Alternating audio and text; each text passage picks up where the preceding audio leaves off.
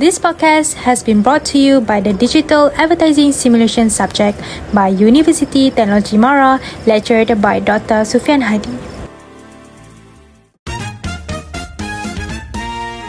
Welcome everyone to Beyond Clickbait, the podcast where we navigate the complex terrain of today's issue. I'm Zara, your host, and today we're diving into a crucial topic unveiling the harms of exploitative advertising with potential solutions aligned with the Sustainable Development Goals SDGs to promote responsible and ethical marketing strategies. Our journey begins with the encounter of the psychological tactics employed in exploitative advertising. This manipulation not only targets vulnerable individuals but also impacts mental health. It relates to the third SDG, which is good health and well being. It is highlighting the significance of mental health in our pursuit of a sustainable world.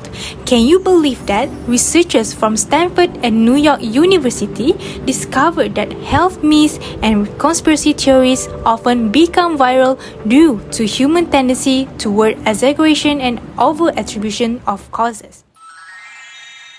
As we delve deeper, cultural influences play a significant role, create harmful stereotypes and norms that contribute to exploitations.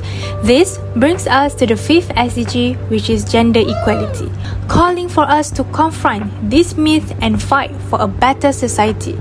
Based on the research released by the Journal of Marketing Communications, do you know that advertisers frequently stereotype women as sexual objects and associate a woman's value with her physical beauty in order to sell unrelated products that can promote harm?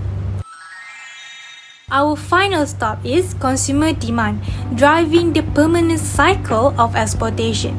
This aligns seamlessly within the 12 SDG, responsible consumption and production, highlighting the importance of making careful choices as a consumer to escape the chains of false advertising. Fun fact many consumer studies have shown that the desire for year round low prices and easy access to food, clothing, and other consumer goods leads to increased worker exploitation, environmentally harmful rapid production cycles, and wasted inventory.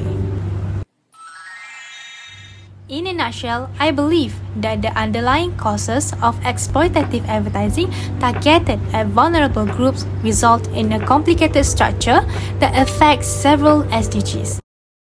Thank you for joining me on this insightful exploration.